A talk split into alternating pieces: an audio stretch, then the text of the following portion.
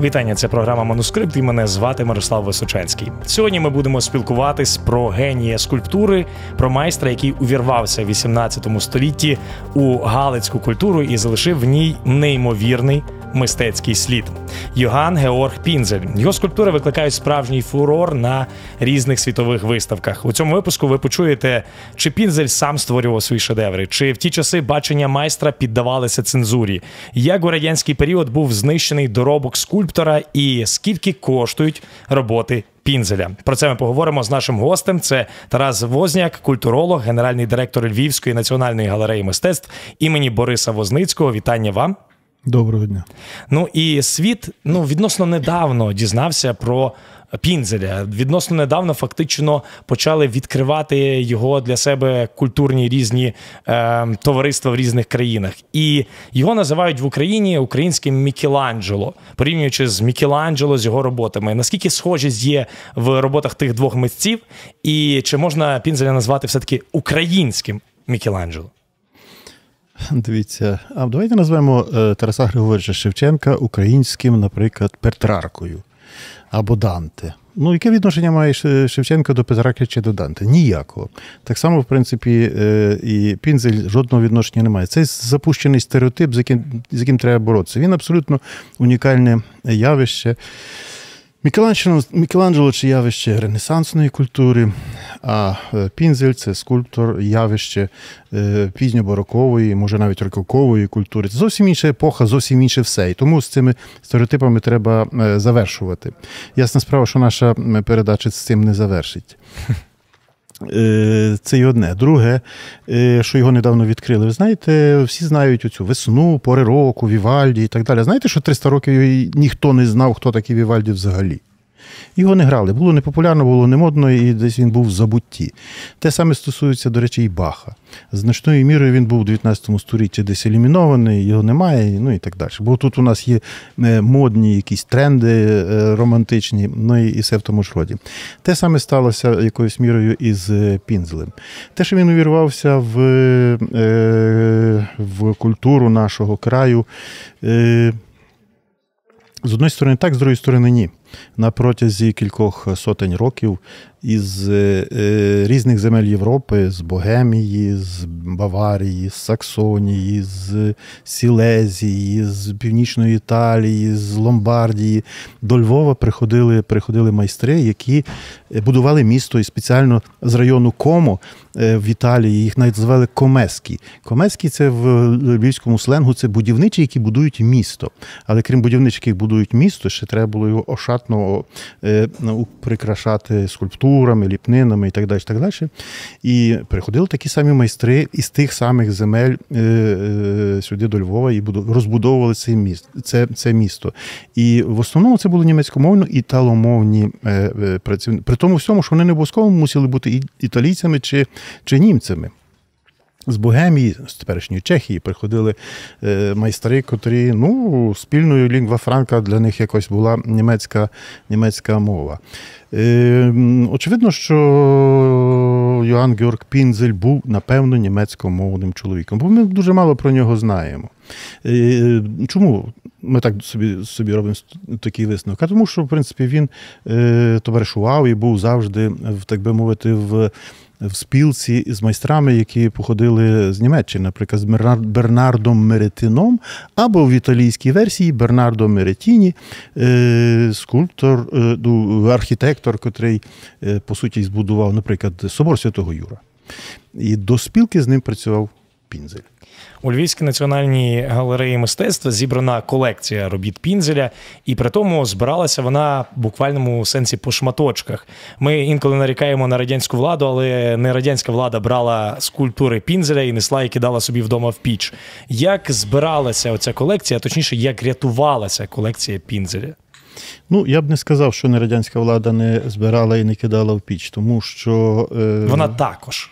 Вона в першу чергу, тому що боротьба з релігією, а також церквами, і монастирями і так далі, у нас е, в найбільш активній фазі проходила 50-ті, е, кінець 50-х, 60-ті, 70-ті і навіть 80-ті, початок 80-х років.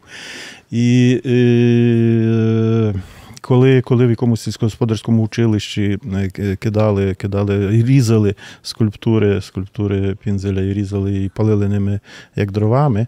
Ну, чи це радянська, чи не радянська? Думаю, що радянська все ж таки. Але крім того, була байдужість, байдужість людей. місцевих, основно місцевих, місцевих людей, яким було байдуже. Ну, я сам пам'ятаю, що ви ще дуже молодий, а я пам'ятаю, коли переїжджав актив якогось райкому партії в автобусі збирались, зганяли і заставляли йти громити якусь там церкву без дозволу е, райкому партії, без дозволу районного комітету державної безпеки, ну і так далі, всіх всяких інших служб. Це не відбувалося. Всі весь весь е, е, все, що було в церкві, там чи в костелі, чи десь там, вони все викидалося з церкви, все грузилося на якісь грузовики, або просто кидалося десь там на фосу коло того, а після того ласкаво дозволялося окремим музейникам дещо з того, можливо, що лишилося повибирати, і так і так відбувалося так зване рятування в тих роках. Українське мистецтво зараз у світі переживає пік своєї популярності, але не всі українські мистецькі твори зараз є в належному стані. Можливо, діліться в своїх коментарях е, з догадками, побажаннями, як покращити українську мистецьку спадщину, як її зберегти і як її популяризувати у світі. Йоанн Пінзель залишив після себе величезний слід. Той, який ми зараз маємо, як в музеях, в колекціях, той, який знищений був період радянської влади. Але чи за 20 років, а саме стільки кажуть, він був в нас тут на Галичині, чи міг один майстер створити стільки шедеврів? Чи він все-таки приїхав, можливо, з якоюсь величезною своєю майстернею, своїми учнями, які разом з ним створювали ці витвори мистецтва? Ну, не було у нього особливих учнів, швидше всього. Він був, напевно, учнем, тому що е, паралельно з ним працювали не менш, не менш, абсолютно не менш достойні майстри, ну, Ленський там, е, ну і інші, яких, до речі, ми представляли нещодавно в Північній Італії, в Бергамо, в академії Карара. Е, скажу більше, його навіть не приймали до, до цеху сницарів, до цеху, який, так би мовити, легалізовував його роботу тут. Тільки завдяки Бернарду Меретину, його партнеру, він отримував він отримував цю е, роботу і завдяки Миколі Потоцькому, його, ну як би тепер сказали, спонсору, і патрону, який оплачував його роботу десь там в Буча чи в інших в інших місцях. Так він де-факто був трошечки парією. Він був тоді називалося партачем. Тобто людиною, котра, наче не маючи ліцензії, е, робила, виконувала цю роботу, тому йому потрібен був е, партнер. Е, тому ми не перебільшуємо, так би мовити, його соціального статусу. Чому це такий соціальний статус? І вже друге запитання, наприклад. Він появився сюди. І появився сюди як інкогніто. От ми його називаємо пінзелем, так підписував один документ підписаний, але насправді це не його прізвище. Це щось феномен, може прізвисько, можна якесь, е, під яким він тут е, фігурував. А чому він е, своє справжнє прізвище, умовно кажучи, десь укривав? Е, що тоді в тих тих роках змушувало до того? Або то, або він був, наприклад, єретиком. Тобто міг бути протестантом, котрий виганяли з католицького світу, або він був якимось дисидентом політичним, або дисидентом соціальним, гомосексуалізм, або ще якісь такі речі тоді каралися. В той самий час, паралельно з ним, е, е, Караваджо, фантастичний. Е, е Живописить того часу саме за це, але також і за вбивство там він міг бути і причетний до кримінальних якихось переступів. Тобто це людина, котра ховалася де-факто. Мало того, він приїхав сюди, ніхто не бачив ніколи його учнівських робіт. Він стартанув одразу з з величезної, так би мовити, висоти, з, з, взяв величезну високу дуже е, планку що є для нас всіх величезною загадкою.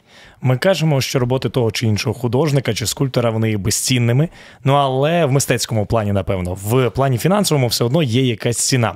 І як мінімум вісім робіт пінзеля свого часу продавалися. Це ті роботи, які в Мюнхенському музеї, оті маленькі боцето.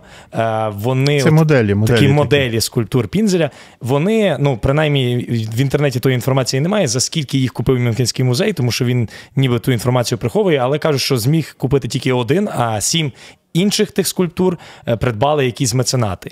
І кажуть, що власне на експозицію витратили близько 6 мільйонів євро, щоб виставляти це в Мюнхені. Тобто, ми розуміємо, що ціна висока цих робіт. Наскільки дорого можуть коштувати роботи пінзеля? Знаєте, на це питання я відповім так: ви хочете продати чи купити? В відповідності від того ціна міняється. Ні, ну ми от ми говоримо, там якісь є а, доми аукціонів, там Сотбіс, Ну, В кожному разі дивіться, ціна на художні твори це є ціна спекулятивна і ціна ситуативна. В залежності від ринку, в залежності від розкрученості е, персони, в залежності від навіть політичного моменту. От зараз, наприклад, е, роботи Примаченко, е, котрі могли колись коштувати, можливо, якось 200 доларів, ну в якомусь 60-х роках, якщо ще тоді долари по еквіваленту е, десь там е, фігурували, то зараз мова йде про тисячі. Бо Україна політично успішна. Те саме стосується Пінзеля, Пінзель, котрий був 70-х роках мав одну ціну пінзель, котрий е, вже після розкрутки, яку ми розпочали 2007 року, де-факто із такого величезної промоційної кампанії про рік пінзеля в трьох областях: в Львівській, Франківській і Тернопільській, власне, там, де він працював, і тільки там він засвідчено, що він працював. То після такої розкрутки, після виставок в е, Бельведері у Відні, в Луврі, в Прадо в Мілані, Прадо в Мілані, плюс в Анте те верпені, ецетера, ецетера. Ціна, звичайно, е, різко зросла, і е, вартість її може оцінюватися в мільйони е, євро. Але питання, питання, про яку ми ціну говоримо: про ціну продажу, чи, наприклад, про ціну страхування. Бо ми інколи вивозимо якусь річ туди чи сюди, і ціна страхова трошечки інакша, ніж ціна десь там в Сотбіс. Тобто вона значно нижча. Нижче, звичайно, бо е, продаж відбувається таких речей, як правило, на аукціонах. Ну і заявляється, умовно кажучи, там тисяча тисяча доларів, скажімо так. Але в торгах ціна піднімається або або стоїть. Ну, стоїть і стоїть тоді тисяча. Інколи буває, з тисячі робиться 10 тисяч. Я десь читав, що колись як Борис Возницький возив їх за кордону, він запитав одного з е, таких критиків, скільки вони коштують, пару тисяч доларів, напевно, а йому відповіли, що вони коштують мільйони. Тобто. Тобто, фактично, якби от так сталося, як, наприклад, з тими восьмома боцето в Мюнхені, тобто ціна мільйонами буде вимірюватися. От журналісти завжди чомусь шукають якісь мільйони доларів. Краще давайте поговоримо про мистецькі вартості цих речей. Ви одному з попередніх е, наших питань ви відповіли про те, що пінзель, можливо, ну як варіант, міг десь приховуватися через якісь кримінальні речі. І чи можливий теж такий варіант? Бо в роботах пінзеля дуже сильно анатомічні особливості людини простежуються, і навіть можна сказати так, що він людину показував не стільки в шкірі, як фактично зазирав під шкіру людини. Настільки добре він знав її анатомію. І я навіть чув таку думку про те, що в деяких роботах пінзеля є пізніші такі допрацювання, нібито він закривав через якусь цензуру. Тобто, наскільки може бути такий варіант, що пінзель, як людина, яка дуже розуміється в анатомії, мав якісь там, можливо, в Е, попередньому своєму житті європейському проблеми, власне, через те, що він занадто сильно досліджував це питання, і наскільки цензура дійсно в той час могла впливати на його творчість? Якщо він прийшов до нас з північної Італії, чи з Богемії, чи десь з Австрії, чи з Баварії, то в той час в тих частинах е, Європи панувало в мистецтві бароко і високе бароко. А високе бароко це така, це такий е, контрреформаційний антипротестантський е, стиль, котрий насправді був пропагандою, католицькою пропагандою. І дуже часто він був гіперекзальтований, коли кров мала литися там із рани Христа, і вона мала такими краплями, значить, бути зображена, коли коли анатомія була девіантна, тобто показана показана ну, навіть не в неправдивий, гіперболізований е, спосіб. Це сам стиль, який диктував оці таку гіпер, гіперекспресивність його скульптури. А з іншої сторони, один із варіантів, коли ви говорили, коли я казав про. про особливість е, пінзеля, яка його змушувала трошечки ховатися, одним із варіантів його особливостей могли бути його ну, психологічна конституція чи психічні розглади, які могли могли диктувати його, йому той стиль як митця. Ми маємо ну, дуже багатьох фантастичних митців, ну, наприклад, е, Ван Гог. Ван Гог, котрий ну, хворів на шизофренію, але разом з тим був і геніальним абсолютно мисцем. Або Врубель, той самий Врубель, та, та сама хвороба і і геніальний митець. Ну, Для для мистецького для митця інколи інколи особливість цього митця стає добавленою вартістю, яка дозволяє. Бо такий сіренький чоловік, як я, насправді ну, не зману. Я не можу е, аж так експресивно себе ні вести, ні, ні виражатися. І в цьому сенсі, в цьому сенсі пінзель є особливий. Інше питання, що ми, наприклад, до, до, я вже ще раз хочу повторити, ми до цього часу не знаємо, звідки він був. Можна згадуватися. Е, з огляду на те, що він е, працював весь час у такій ну, зв'язці із Бернардом Меретином, котрий з північної Італії, з Ломбардії, десь там з південного Тіролю, такого італійського, австрійського, швейцарського порубіжжя, можна думати, що в якоюсь мірою він звідти, тим більше дуже дуже дуже подібні, дуже подібний стиль е, е, скульптури е, скульптури Пінзеля до тогочасного живописця Маніаско, який працював десь там Венеція, Північна, Північна Італія. І в нас традиційно в нашому в нашій розмові ми залучаємо трошки штучного інтелекту. Ми запитуємо штучний інтелект, як би відповів той чи інший історичний персонаж. Сьогодні штучний інтелект відповідає вустами Пінзеля. Ми запитали його наступне: Е, чи будуть через 300 років мати мистецьку цінність твори сучасного мистецтва? І штучний інтелект на основі там якихось е, думок пінзеля генерує. Мистецтво сучасності завжди викликає суперечки та роздуми, але як скульптор вважаю, що якщо твір має в собі глибину, вражає інтелект та почуття глядача, він може пройти випробування часу і зберегти свою мистецьку цінність протягом століть. Мистецтво відзеркалює дух епохи, і я впевнений, що через 300 років сучасні твори будуть джерелом вивчення та враження для майбутніх поколінь. Так відповідає штучний інтелект вустами Пінзеля. І тут є така фраза, що е, мистецтво виражає дух епохи. Наскільки мистецтво Пінзеля було духом епохи 18 століття. Ну, безсумнівно, безсумнівно. Тому що він абсолютно чітко вписується в канон. Свого часу ми робили виставку його в е, Антверпені, а її е, її е, куратором був просто зірка, божище постмодерної кураторства в Європі Люк Тюйсман. І він зробив виставку, яка називалася Високе барокко. І до високого бароку він взяв п'ять е, п'ять е, е, авторів того часу. Значить, Ель Греко, Караваджо, Сурбарана. Ще одного і Пінзеля. Рубенса і Пінзеля. Єдиного єдиного скульптора. Тобто Пінзель ввійшов в канон п'яти, що уявити собі було неможливо, особливо по наших по наших е, провінціях, які палили цими скульптурами свої пічки в профтехучилищах. Друзі, ми сьогодні спілкувалися про неймовірного скульптора, якого вже ми сказали, не варто називати українським Мікеланджело, треба називати просто українським генієм. І власне цей скульптор залишив після себе величезну спадщину. Обов'язково відвідуйте українські музеї, дивіться і насолоджуйтесь, переймайте ті речі, які хотів донести пінзель своєю скульптурою. Про нього ми спілкувалися з нашим гостем. Це Тарас Возняк, культуролог, генеральний директор Львівської національної галереї мистецтв імені Бориса Возницького. Дякуємо за розмову. А ви обов'язково підписуйтесь на наш YouTube канал і ставте лайки під цим та під іншими відео.